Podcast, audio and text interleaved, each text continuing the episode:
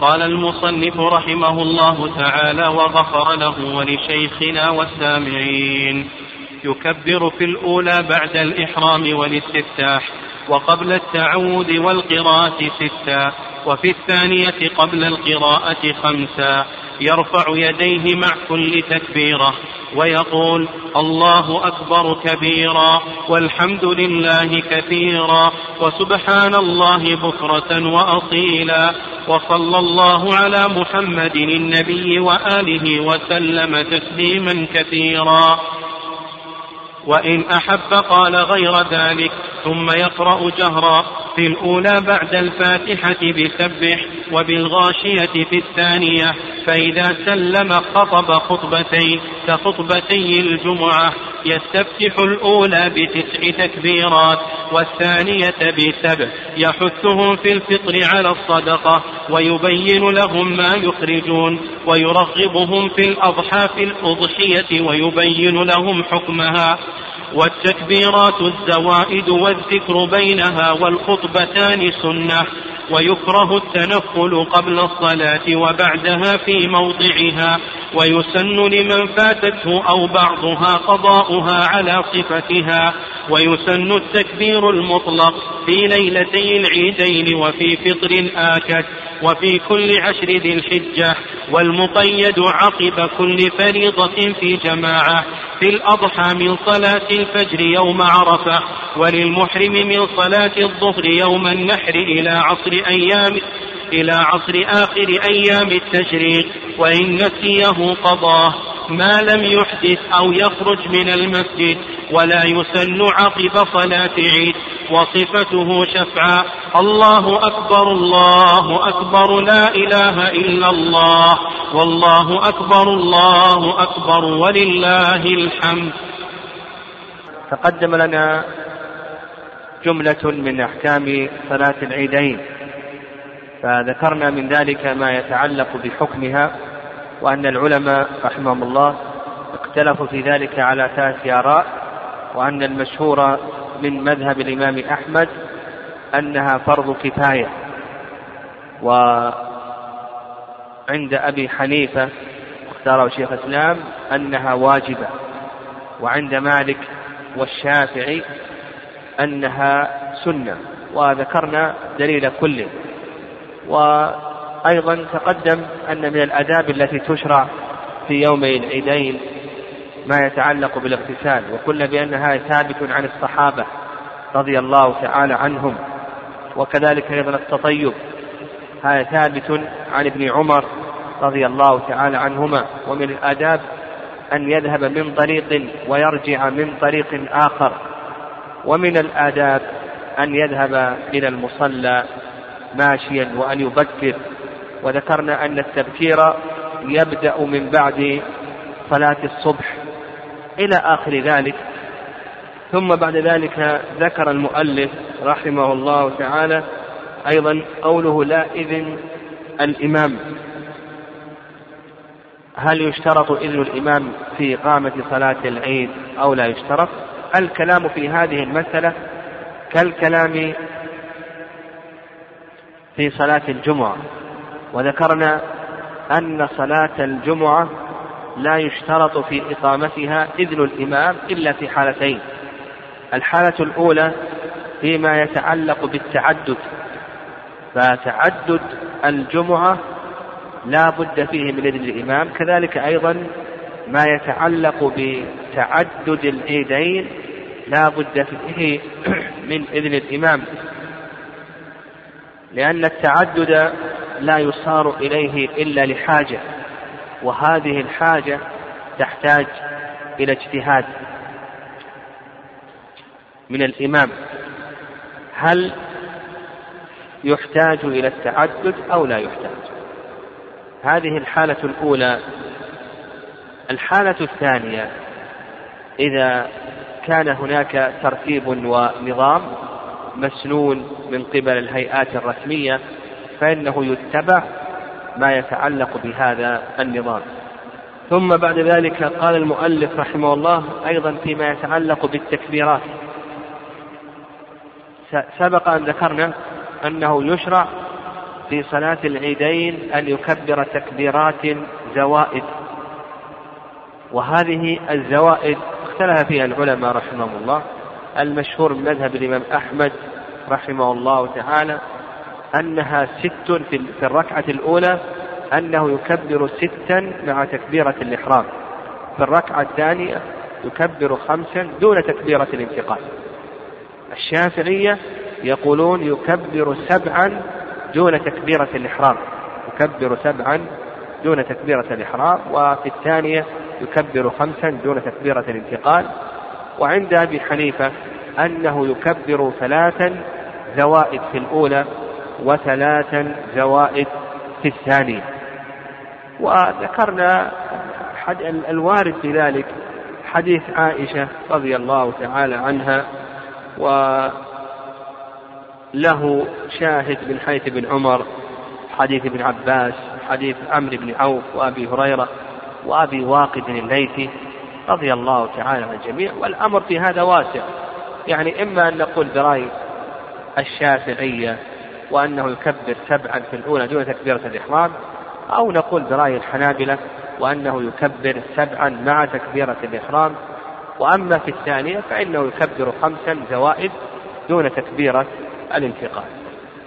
قال المؤلف رحمه الله تعالى يكبر في الأولى بعد الإحرام والاستفتاح يعني يكبر تكبيرة الإحرام ثم بعد ذلك يستفتح لأن الاستفتاح أليق بتكبيرة الإحرام لأنه يشرع في بدء الصلاة إذ إنه ثناء على الله عز وجل. فناسب أن يكون مع تكبيرة الإحرام مباشرة قبل التكبيرات الزوائد. ثم بعد ذلك يكبر التكبيرة الزوائد قبل أن يستعيد ويبسمل لأن الاستعاذة والبسملة تليق بأي شيء؟ بالقراءة. الاستعاذة والبسملة ليست للصلاة وإنما هي القراءة. فناسب أن تكون الاستعاذة والبسملة بعد تكبيرة الزوائد وقبل القراءة. وبهذا نفهم أن التكبيرات الزوائد تكون ما بين الاستفتاح وبين التعوذ والبسملة. لأن الاستفتاح أليق بتكبيرة الإحرام إذ إنه ثناء على الله عز وجل تفتتح به الصلاة. والاستعاذة والبسملة أليق بالقراءة لأن الاستعاذة والبسملة لأي شيء إنما هي للقراءة. قال المؤلف رحمه الله تعالى يرفع يديه مع كل تكبيرة. يرفع يديه. هذا ما ذهب إليه المؤلف رحمه الله هو قول الأئمة الثلاثة. يعني في التكبيرة تكبيرة الإحرام في التكبيرة الزوائد يرفع يديه مع كل تكبيرة. وورد في ذلك حديث وائل بن حجر أن النبي صلى الله عليه وسلم كان يرفع يديه مع التكبير. قال الإمام أحمد رحمه الله أرى أن يدخل فيها أن يدخل فيه هذا كله. حيث وائل بن حجر أن النبي صلى الله عليه وسلم كان يرفع يديه مع التكبير.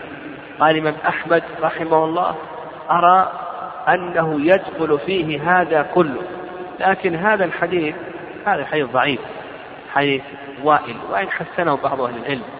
وكذلك أيضا ورد عن عمر رضي الله تعالى عنه الرفع في تكبيرات الجنائز والعيدين لكن أيضا الأثر وارد عن عمر ضعيف لا يكفر ورد عن زيد بن ثابت رضي الله تعالى عنه ويقاس على ذلك كما سيأتينا حديث ابن عمر.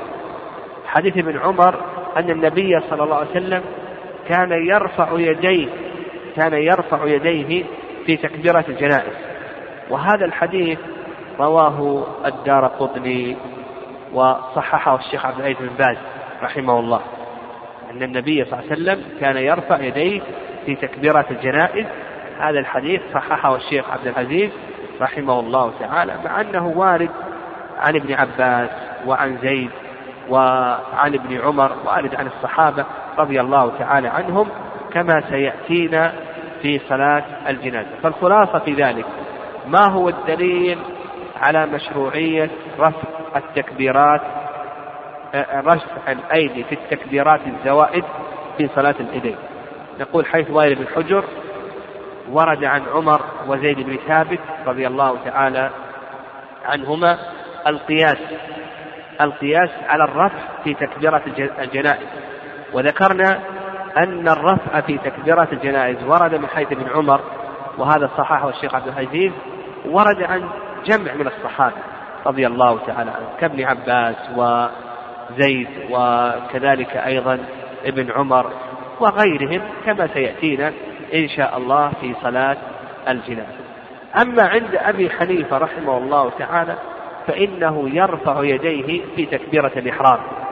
وما عدا ذلك فإنه لا يرفع يديه والصواب في هذه المسألة ما تقدم من رأي الأئمة الثلاثة أنه يرفع يديه في التكبيرات كلها. لأن لأنك أنت لو استقرأت السنة الثابتة عن النبي صلى الله عليه وسلم في صلاة الفريضة تجد أن النبي صلى الله عليه وسلم يرفع يديه فيما يتعلق بالقيام. فالنبي صلى الله عليه وسلم يرفع يديه في الفرائض في تكبيرة الإحرام ويرفعها عند الركوع. ففي حال القيام نجد أن النبي صلى الله عليه وسلم يرفع يديه. كذلك أيضا نعم كذلك أيضا التكبيرات الزوائد هذه نجد أنها في حال قيام فالنبي صلى الله عليه وسلم في بدء الصلاة رفع يديه وعند نهاية الركعة رفع يديه. فما بين التكبيرتين أيضا نقول يشرع رفع الأيدي أليق كونه رفع الأيدي؟ هذا أقرب إلى السنة من ترك رفع الأيدي. قال المؤلف رحمه الله ويقول الله أكبر كبيرا والحمد لله كثيرا وسبحان الله بكرة وأصيلا وصلى الله على محمد النبي وآله وسلم تسليما كثيرا. يعني يقول هذا الذكر ولا يتعين هذا الذكر. يعني إذا رفعت يديك تقول الله أكبر الله أكبر كبيرا والحمد لله كثيرا وسبحان الله بكرة وأصيلا. الله أكبر. أو تقول ذكرا غيره. سبحان الله والحمد لله ولا إله إلا الله والله أكبر الله أكبر لا إله إلا الله. يعني تذكر الله تقول ذكرا لله عز وجل بين التكبيرتين. يعني بين التكبيرتين. وهذا دليله ما ورد عن ابن مسعود رضي الله تعالى عنه. قال بين كل تكبيرتين كلمة. يقول ابن مسعود بين كل تكبيرتين كلمة. وهذا الأثر أخرجه البيهقي وإسناده حسن. نعم إسناده حسن إلى ابن مسعود رضي الله تعالى عنه. و نعم وهذا المشهور من المذهب ومذهب الشافعية خلافا لأبي حنيفة ومالك قالوا لأنه لم يرد عن النبي صلى الله عليه وسلم شيء. لكن ما دام أنه ثبت عن ابن مسعود رضي الله تعالى عنه فنقول الأمر في ذلك واسع.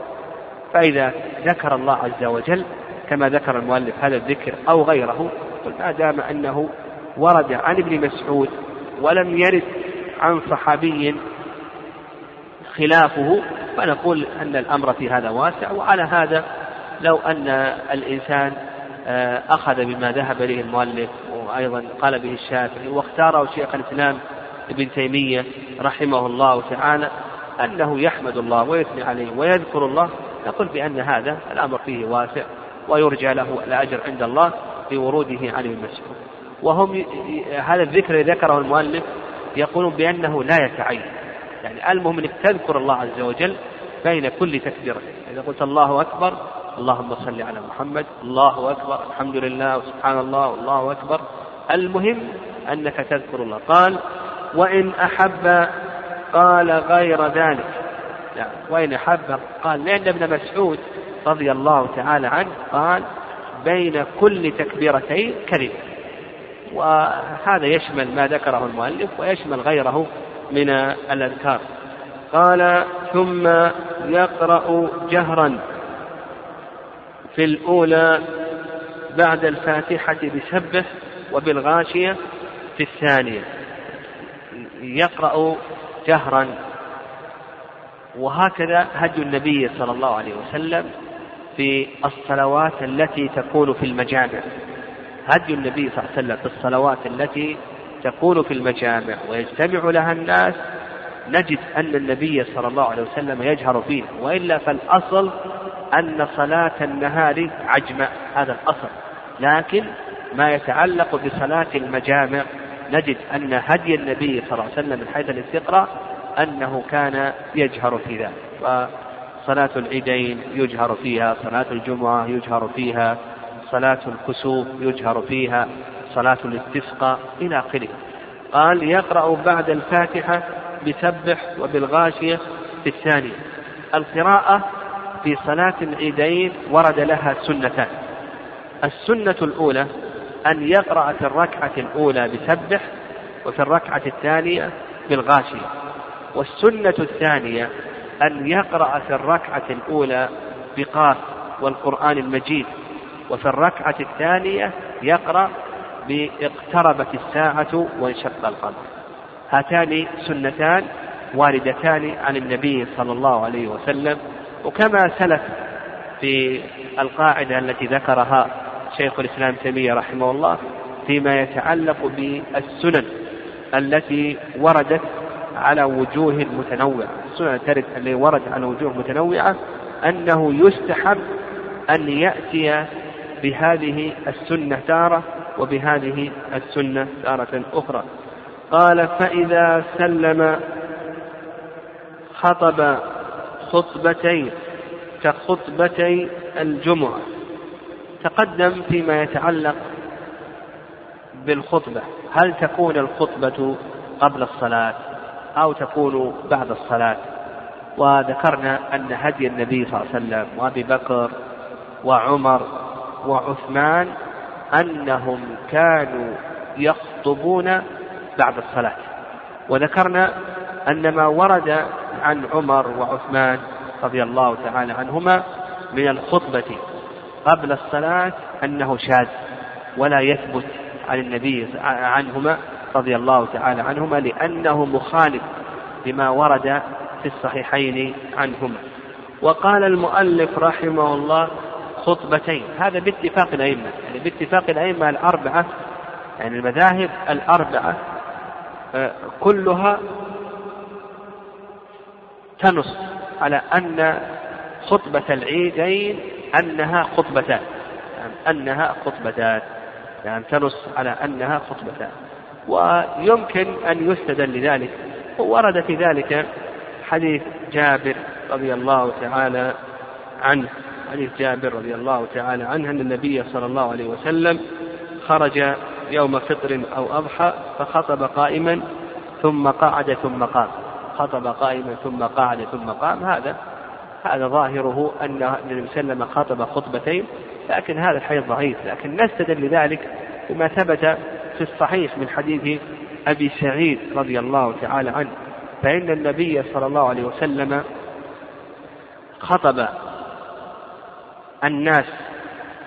ثم بعد ذلك ذهب متوكئا على بلال حتى أتى النساء فخطبهن ووعظهن وذكرهن.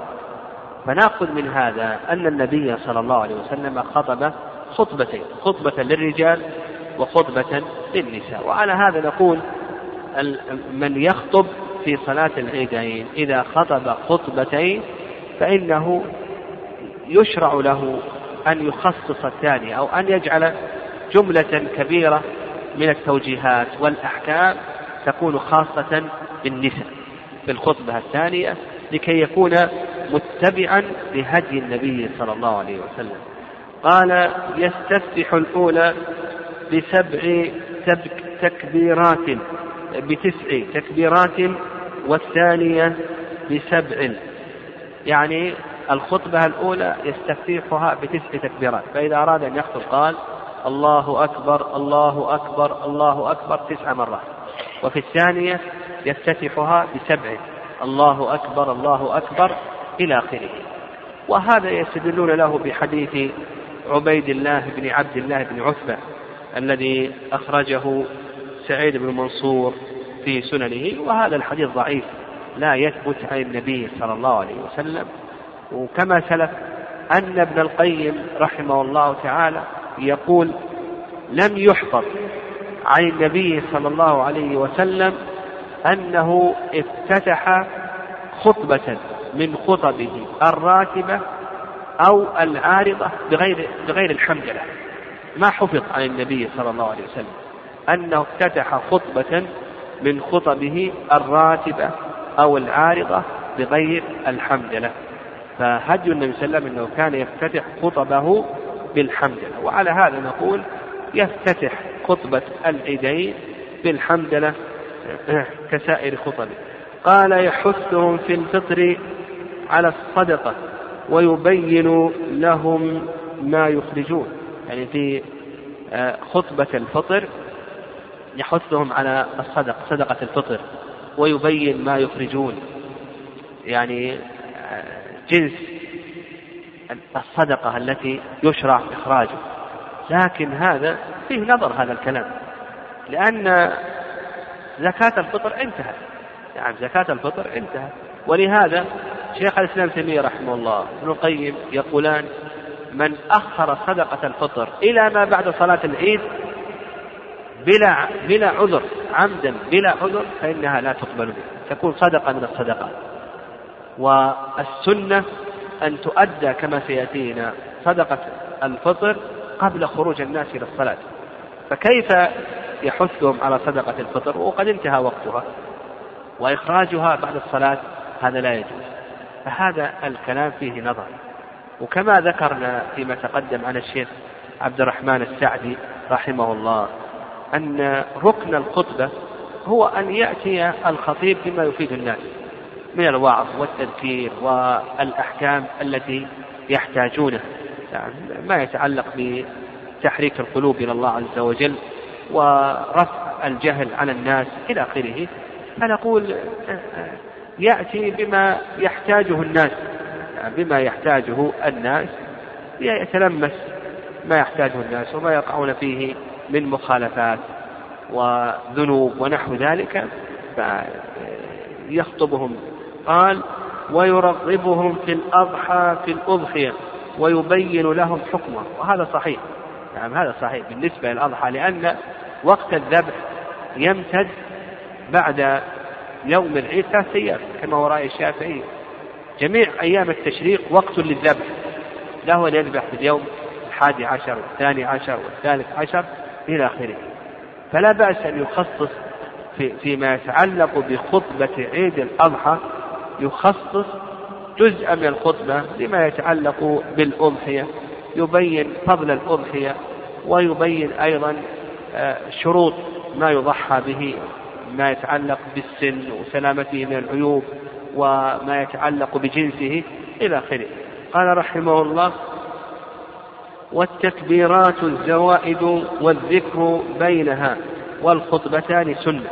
يقول فالتكبيرة الزوائد هذه سنة. وعلى هذا لو أنه صلى ركعتين كصلاة الفجر ولم يكبر التكبيرات الزوائد فإن صلاته صحيحة حتى لو ترك ذلك عمدا. يقولون بأنها سنة. ما هو الدليل على أنها سنة؟ يقول الدليل على أنها سنة دليلان. الدليل الأول أنه لم يرد فيها أمر عن النبي صلى الله عليه وسلم وإنما هو مجرد فعل عن النبي عليه الصلاة والسلام.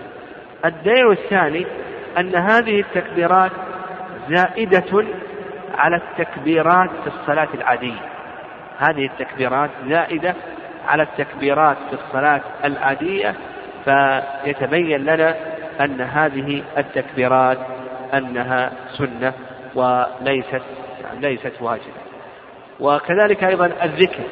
نقول أيضا الذكر بين هذه التكبيرات نقول بأنه سنة لأنه تابع لهذه التكبيرات.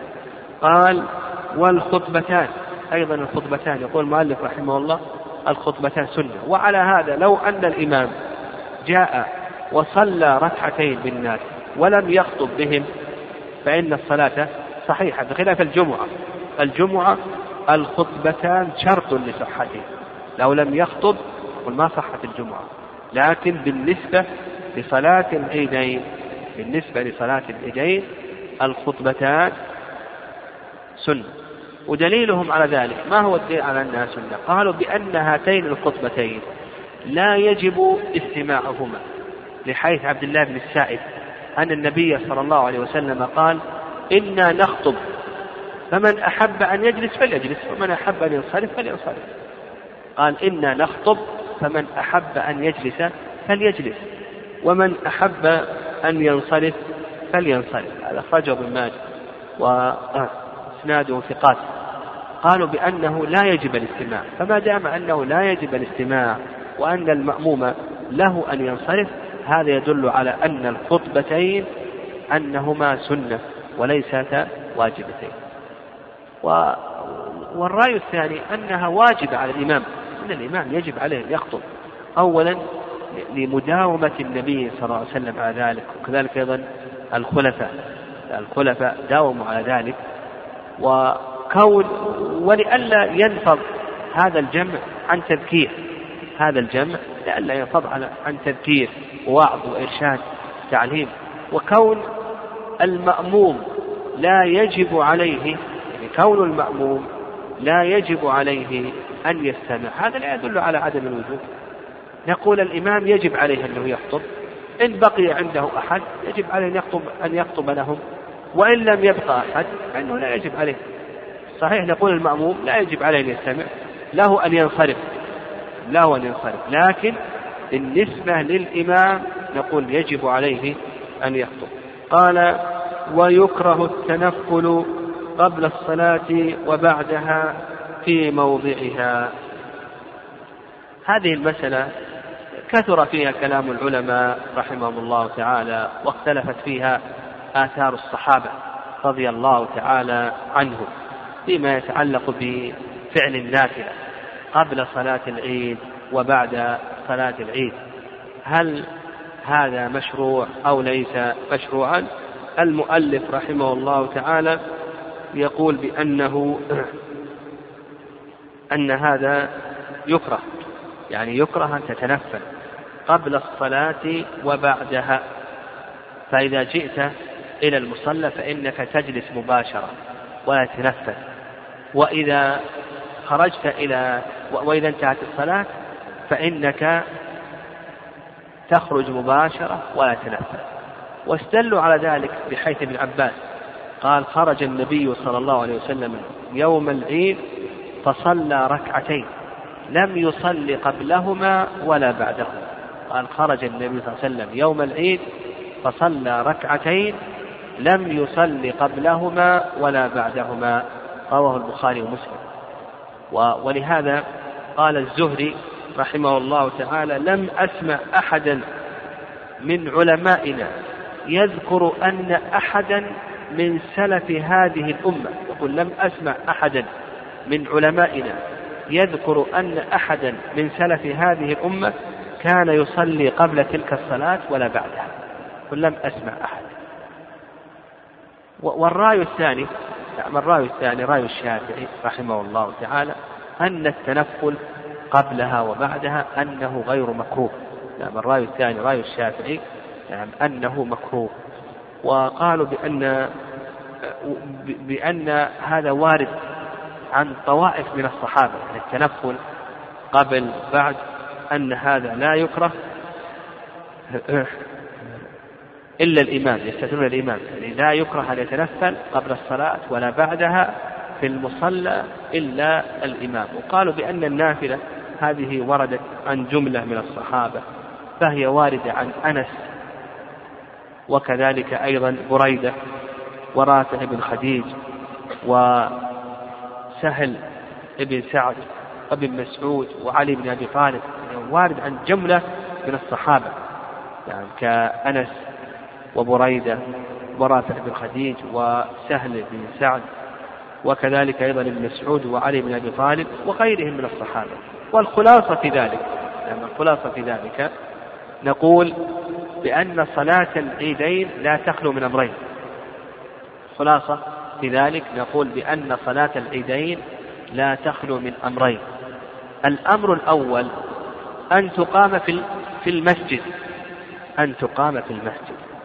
فإذا أقيمت في المسجد فإنه تشرع تحية المسجد قبل الصلاة لحيث بقتادة إذا دخل أحدكم المسجد فلا يجلس حتى يصلي ركعتين حتى لو كان وقت نهي حتى لو كان وقت نهي لأنه كما سلف لنا أن تحية المسجد أنها من ذوات الأسباب وأن ذوات الأسباب تشرع في أوقات النهي. فنقول الحال الأولى أن تقام في المسجد فنقول التحية تحية المسجد تشرع. تشرع إذا دخل المسجد فإنه يشرع أن يصلي ركعتين. عدا هاتين الركعتين غير مشروع. لكن لو تنفل لا بأس.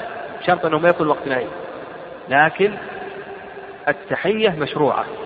عدا هاتين التحيتين نقول غير مشروع. المشروع أن يشتغل بعبادة الوقت وهي التكبير. تكبير هذا هو عبادة الوقت. يقول اشتغل بعبادة الوقت وهو التكبير. لكن لو تنفل وقد زال وقت النهي الأصل الحل. الأصل الحل. أما بعد الصلاة. بعد الصلاة أيضا نقول بأن هذا جائز ولا بأس به. لو قام يصلي لو صلى الضحى بعد ذلك نقول جائز ولا بأس به. وإن كان الأولى أنك ما تصلي تصلي في بيتك لأن النبي صلى الله عليه وسلم كان لا يصلي قبلها ولا بعدها لكن الأصل في ذلك الحل فنقول الأولى أن تنصرف لكن لو صلى ركعتين فنقول بأن هذا جائز ولا بأس به. هذا هذه الحالة الأولى. الحالة الأولى إذا أقيمت في المسجد.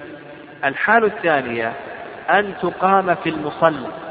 أن تقام الصلاة في المصلى. فنقول إذا أقيمت في المصلى فإنه لا يصلي التحية وإنما يأتي ويجلس. لأن مصلى العيد لا يأخذ حكم المساجد. مصلى العيد صواب أنه لا يأخذ حكم المسجد. وعلى هذا إذا جئت فنقول بأن التحية غير مشروعة لأنه ليس مسجدا وإنما تأتي وتجلس. فإن كان وقت نهي فهذا الأمر ظاهر ما يجوز لك أن تتنفل لأنه ليس هناك تحية مسجد. لكن لو كان وقت النهي قد ذهب وزال وأراد الإنسان يصلي ركعتين فهذا لا بأس لكن لا على أنها لا على أنها تحية مسجد. وأما بعد الصلاة فكما تقدم الأولى بعد الصلاة نقول الأولى أن الإنسان لا يصلي وأن يصلي في بيته لكن لو صلى فنقول الأصل في ذلك الحل. قال ويسن لمن فاتته أو بعضها قضاؤها على صفتها. يعني يقول لك المؤلف رحمه الله يسن لمن فاتته الصلاة أو بعضها صلاة العيدين أو بعضها أن يقضيها على صفتها. هل يشرع قضاء صلاة العيدين؟ أو نقول بأنه لا يشرع. المشهور من المذهب أنه يشرع قضاء صلاة العيدين. لحديث أنس عموم حديث أنس. نعم. أن النبي صلى الله عليه وسلم قال من نام عن صلاة أو نسيها فليصليها إذا ذكره. ورد عن أنس لكنه ضعيف. ورد عن ابن مسعود أنه قال من فاتته صلاة العيدين فليصلي بعدها أربعة. من فاتته صلاة العيدين فليصلي بعدها أربعة. وهذا ثابت عن ابن مسعود رضي الله تعالى عنه. الرأي الثاني أنها لا تقضى أن صلاة العيدين لا تقضى وهذا اختيار شيخ الإسلام تيمية رحمه الله لأن صلاة العيدين لها هيئة وكيفية شرعت على هذه الهيئة والكيفية. هي أن تكون مع الإمام كصلاة الجمعة. كما أننا لا نقضي صلاة الجمعة وإنما يصلي ظهرا فكذلك أيضا بالنسبة لصلاة العيدين. بالنسبة لصلاة العيدين لأن صلاة العيدين شرعت على هيئة وكيفية وهي هذا الاجتماع الذي يكون مع الإمام. ولو كانت صلاة العيدين تقضى لرخص للمرأة أن تبقى في بيتها وأن تصلي. إخراج المرأة من بيتها لكي تصلي مع الناس يدل على أن هذه الصلاة لا تشرع إلا على هذه الهيئة والكيفية. آه. وهذا لا ذهب إليه شيخ الإسلام رحمه الله هذا كلام قوي. والآثار الواردة كما ذكرنا أثر أنس ضعيف. وأما ابن مسعود قال فليصلي بعدها أربعا هذا لا يلزم أن يكون على وجه القضاء. لو كان على وجه القضاء أمره أن يصلي ركعتين. لكن يظهر أن ابن مسعود أراد له أن يجبر ما حصل له من النقص. وإن يتنفس إن الحسنات يذهبن السيئات فلكي يجبر ما حصل له من النقص يصلي بعد ذلك أربع ركعات. قال أو بعضها. أو بعضها. نعم نقول إن أدرك ركعة صلاة العيدين كسائر الصلوات تدرك بإدراك ركعة.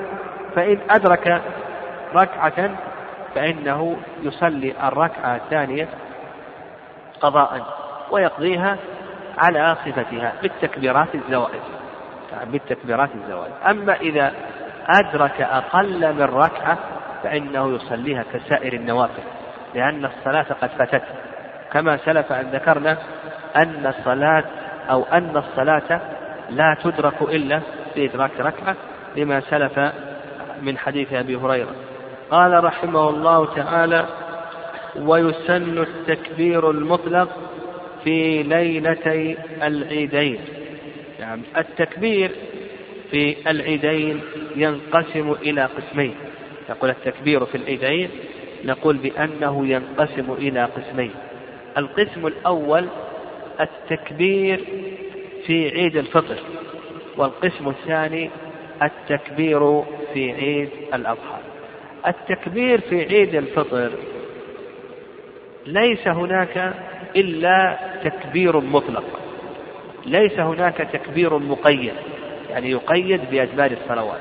هذا ما عليه جماهير العلماء رحمهم الله خلافا لبعض الشافعية لعدم وروده نعم، وعلى هذا نقول بأن التكبير في عيد الفطر إنما هو تكبير مقيد يعني لا يتقيد بأدبار الصلوات وإنما هو تكبير مطلق تكبير مطلق يكبر الإنسان على كل حال في في أي زمان في أي مكان في المساجد في الأسواق في الطرق في المجامع في البيوت. كل يكبر الصغير والكبير والذكر والأنثى تكبير مطلق. طيب متى يبدأ هذا التكبير المطلق؟ يبدأ من غروب الشمس من آخر يوم من أيام رمضان. هذا ما ذهب إليه أحمد والشافعي وعند مالك أنه يبدأ إذا خرج إلى صلاة العيد. نعم ويقيده أيضا إذا كان خروجه بعد الشمس بعد طلوع الشمس. فعندنا مالك وكذلك أيضا أبو حنيفة أنه لا يشرع التكبير حتى يخرج إلى صلاة العيد.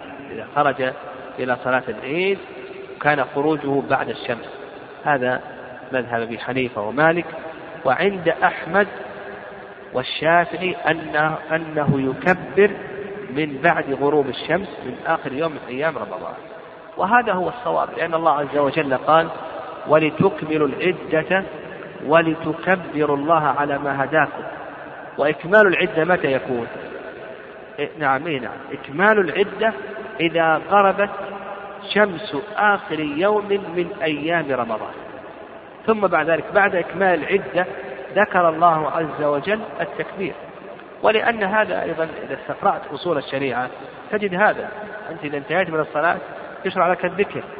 إذا انتهيت من الحج يشرع لك الذكر. آه، أيضا إذا أخرجت الزكاة يشرع لك أن تذكر الله. كذلك أيضا إذا أنهيت الصيام فإنه يشرع لك أن تذكر الله عز وجل. طيب يستمر هذا التكبير يستمر هذا التكبير المشهور من مذهب الإمام أحمد إلى أن تقضى الصلاة مع الخطبتين. يعني يكبر إلى أن تنتهي صلاة العيد العيد إلى أن تنتهي الخطبة. لأن يعني الخطبة بعد الصلاة. والرأي الثاني رأي الشافعي أنه ينتهي بإحرام الإمام بصلاة العيد. فإذا دخل الإمام وكبر بصلاة العيد فإنه ينتهي وقت التكبير. وهذا يعني هذا هو الصواب في هذه المسألة لأنه إذا شرع الإمام في صلاة العيد السنة أن يشتغل بصلاة العيد واستماع الخطبة. فالخلاصة في ذلك أن التكبير في عيد الفطر يبدأ من غروب الشمس من آخر يوم من أيام رمضان إلى إحرام الإمام بصلاة العيد. فإذا أحرم الإمام بصلاة العيد فقد انتهى وقت التكبير. هذا ما يتعلق بالقسم الأول وهو التكبير في عيد الفطر. القسم الثاني التكبير في عيد الأضحى. التكبير في عيد الأضحى ينقسم إلى قسمين. القسم الأول تكبير مطلق وهو الذي نحن مقبلون عليه إن شاء الله بعد أيام التكبير المطلق. التكبير المطلق متى يبدأ؟ يبدأ التكبير المطلق من أول العشر من أول عشر شهر ذي الحجة. يعني يبدأ التكبير المطلق من أول عشر شهر ذي الحجة. هذا المشهور من مذهب أحمد وأبي حنيفة رحمهم الله تعالى من أول عشر ذي الحجة. طيب يستمر إلى متى؟ يعني يستمر إلى متى؟ المشهور من المذهب أنه يستمر التكبير المطلق إلى فراغ خطبة صلاة عيد الأضحى. تكبير تكبر تكبير مطلق في اليوم الأول والثاني والثالث إلى أن يأتي يوم النحر. إذا جاء يوم النحر وانتهت الصلاة وانتهت الخطبة انقطع التكبير المطلق. قطع التكبير المطلق. هذا المشهور من أي شيء؟ من مذهب أحمد. الشافعي رحمه الله يقول بدخل بإحرام الإمام يعني الفرق بينهما سهل. الحنابلة يقول التكبير يمتد إلى نهاية الخطبة. الشافعي رحمه الله يقول إذا أحرم الإمام بالصلاة. انتهى وقت التكبير المطلق. ابن حزم رحمه الله يقول لا تكبير المطلق يستمر إلى غروب الشمس من آخر يوم من أيام التشريق. وعلى هذا كم تكون عنده أيام التكبير المطلق؟ 13 يوم. لكن عند الحنابل والشافعية كم من يوم؟ عشرة أيام. نعم عشرة أيام. ابن حزم يقول لا يستمر التكبير المطلق إلى غروب الشمس من آخر يوم من أيام التشريق. يعني من أول العشر إلى غروب الشمس من اليوم الثالث عشر من شهر ذي الحجة. هذا رأي ابن حزم رحمه الله.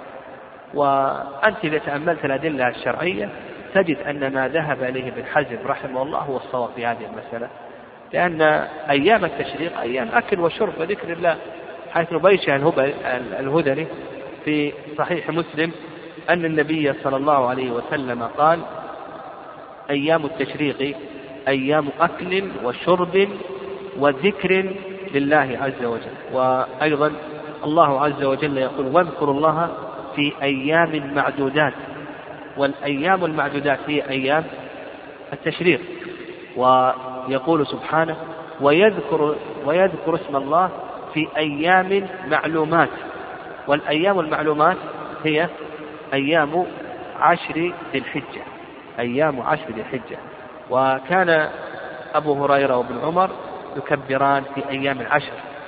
وكان عمر رضي الله تعالى عنه يكبر في قبته في منى وابن عمر أيضا يكبر في فسطاطه في منى. فهذه الأدلة تدل على أن هذه الأيام كلها أن هذه الأيام كلها أيام تكبير. أيام العشر وأيام ماذا؟ وأيام التشريق وعلى هذا نقول كل هذه الأيام تكبير مطلق يبدأ من دخول العشر إلى غروب الشمس من آخر يوم من أيام التشريق. قال رحمه الله والمقيد. الآن شرع المؤلف رحمه الله في بيان التكبير المقيد. يبدأ قال المقيد عقب كل فريضة في جماعة من صلاة الفجر. يوم عرفة إلى إلى أن قال إلى غروب الشمس من آخر يوم من أيام التشريق. المقيد متى يبدأ؟ يقول المقيد يبدأ من بعد صلاة الفجر من اليوم التاسع إلى ما بعد صلاة العصر من آخر يوم من أيام التشريق. فأصبح عندنا من دخول العشر أو من أول العشر تكبير مطلق إلى نهاية أيام التشريق تكبير مطلق المقيد يبدأ من بعد صلاة العصر من بعد من بعد صلاة الفجر من يوم عرفة من اليوم التاسع إلى ما بعد صلاة العصر من اليوم الثالث عشر من شهر ذي الحجة اليوم الثالث من أيام التشريق. فيجتمع التكبير المطلق والمقيد. ها؟ متى يجتمعان؟ من يوم عرفة. من يوم عرفة يجتمع عندك التكبير المطلق والمقيد. إلى ما بعد صلاة العصر من آخر يوم من أيام التشريق ينتهي التكبير المقيد ويستمر التكبير المطلق إلى غروب إلى غروب الشمس. وهذا التقييد التقييد هذا وارد عن الصحابة. نعم هذا وارد عن الصحابة رضي الله تعالى عنهم بأسانيد صحيحة. نعم هذا وارد عن الصحابة رضي الله تعالى عنهم بأسانيد صحيحة. يعني فهو وارد عن علي رضي الله تعالى عنه كذلك أيضا ابن مسعود وكذلك أيضا ابن عباس وعمر وارد عن الصحابة رضي الله تعالى عنهم مع الأسف أن بعض الناس ينكر التكبير المقيد والتكبير المقيد هذا وارد عن الصحابة. ثابت عن الصحابة رضي الله تعالى عنهم. فما دام هو صحيح ورد فيه حديثان ضعيفان عن النبي صلى الله عليه وسلم. لكن ما دام أنه وارد عن الصحابة وثابت عن الصحابة هذا يدل على أن له أصلا في سنة النبي صلى الله عليه وسلم.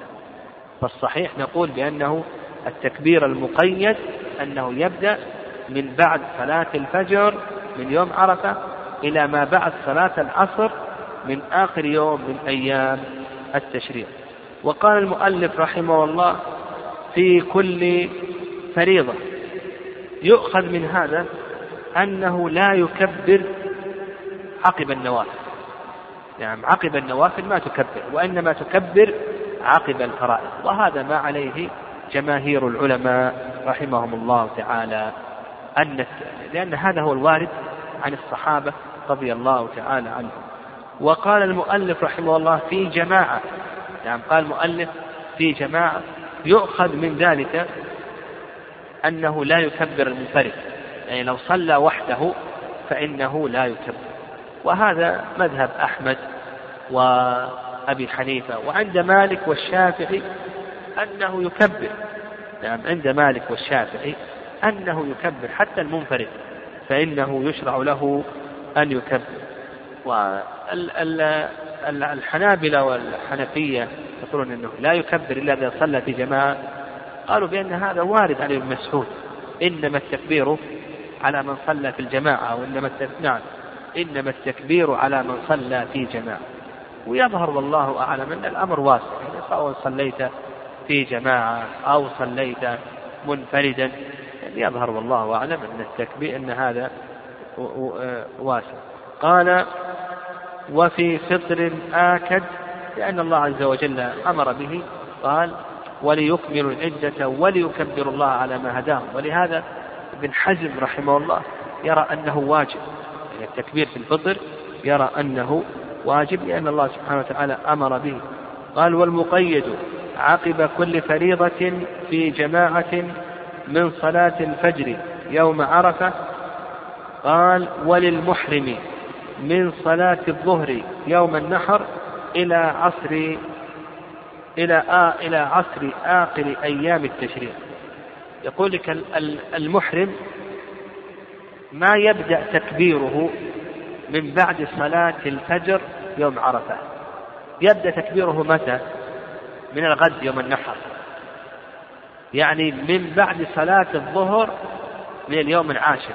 لماذا تأخر المحرم؟ المحرم لماذا تأخر. آه لأنه كان مشغولا بالتلبية. كان مشغول بالتلبية. فهو يلبي. ومتى يقطع التلبية؟ يقطع التلبية عقب صلاة الظهر. نعم. يقطع التلبية برمي جمرة العقبة. ورمي جمرة العقبة متى يكون؟ ضحى اليوم العاشر. فهو. التلبية عنده مستمرة. من يوم التروية أحرم بالحج يوم التروية. التلبية عنده مستمرة إلى اليوم العاشر. وهو سيلبي في اليوم الثامن يلبي في اليوم التاسع يلبي في اليوم العاشر. يقطع ضحى اليوم العاشر. إذا قطع ضحى اليوم العاشر تأتي صلاة الظهر نقول كبر الآن. قبل ما تكبر. لماذا؟ لأنك كنت مشغولا بأي شيء؟ بالتلبية. والصحيح أنه لا فرق. يعني كونه مشغول بالتلبية لا يمنع أيضا أن يكبر. يعني كونه مشغول بالتلبية نقول لا يمنع أن يكبر. فالصواب في ذلك أنه يكبر. والصواب نقول بأنك تكبر. آه وعلى هذا نقول المقيد يبدأ من بعد صلاة الفجر يوم عرفة سواء كان للمحرم أو للحلال إلى ما بعد صلاة العصر من آخر يوم من أيام التشريق. قال وإن نسيه قضاه. إذا نسيه قضاه ما لم يحدث أو يخرج من المسجد. إذا نسي التكبير يقول المؤلف رحمه الله قضاه بشرطين ألا يكون أحدث خرج منه حدث أو أو خرج من المسجد. والصواب في ذلك أن يقال إذا نسيه فإنه يقضيه ما لم يطل الفصل عرفا. أما كونه أحدث أو خرج من المسجد هذا لا ارتباط له. يعني هذا لا ارتباط لأنه لا يتقيد بمكان أو يشترط له الطهارة حتى نقيد. فالصواب أن نقول أنه نعم أنه يكبر إذا نسيه يقضي بشرط ألا يطول الفصل فإن طال الفصل عرفا ذهب عليه. فاته قال ولا يسن عقب صلاة عيد. نعم لا يسن عقب صلاة العيد. يعني لما تقدم يعني أنه يشرع. أن التكبير يقول لك المؤلف إنما هو في الفرائض لمن صلى جماعة فلا يسن عقب صلاة العيد. وأنه لا يشرع في النوافل إلى آخره. قال وصفته شفعا الله أكبر الله أكبر لا إله إلا الله والله أكبر الله أكبر ولله الحمد. يعني ما ذهب إليه الإمام أحمد رحمه الله أنه يكبر شفعا والشافعي رحمه الله تعالى أنه يكبر وترا. الشافعي يقول يقول الله أكبر الله أكبر الله أكبر لا إله إلا الله والله أكبر الله أكبر الله أكبر ولله الحمد. فالشافعي يقول يكبر وترا وأحمد يقول يكبر شفعا والأمر في هذا الأمر في هذا واسع. الآن انتهينا من صلاة العيد. هناك فروق بين متن الزاد ومتن الدليل. الفرق الأول أن متن الزاد أكثر مسائل. متن الزاد يحتوي على ما يقرب من ستة ألاف مسألة. ثلاثة آلاف بالمنطوق وثلاثة آلاف بالمفهوم. هذا الكتاب الذي ندرسه. أما متن الدليل فإنه أقل. الفرق الثاني أن متن الدليل أكثر تحريرا وضبطا من متن الزاد. ولهذا المسائل التي خالف فيها الدليل المشهور من المذهب نادرة. لكن المسائل التي خالف فيها الزاد المشهور من المذهب ما يقرب من 150 مسألة. لكن هذه المسائل التي قال فيها الدليل المشهور من المذهب هذه مسائل نادرة. الفرق الثالث أن متن الدليل دليل الطالب مختصر من المنتهى. المنتهى لابن النجار رحمه الله. وكتاب المنتهى ابن النجار رحمه الله كتاب كبير في المذهب. جمع فيه بين كتابين. جمع بين المقنع لابن قدامة وبين التنقيح. منتهى الإيرادات في الجمع بين المقنع والتنقيح وزيادات. وهو كتاب كبير ولهذا المتأخرون من الحنابلة يعتمدون هذا الكتاب في القضاء وفي الإفتاء وفي التدريس. فهو مختصر دليل الطالب هذا مختصر من المنتهى. بخلاف زاد المستقنع وهو مختصر من المقنع. لابن قدامة رحمه الله تعالى.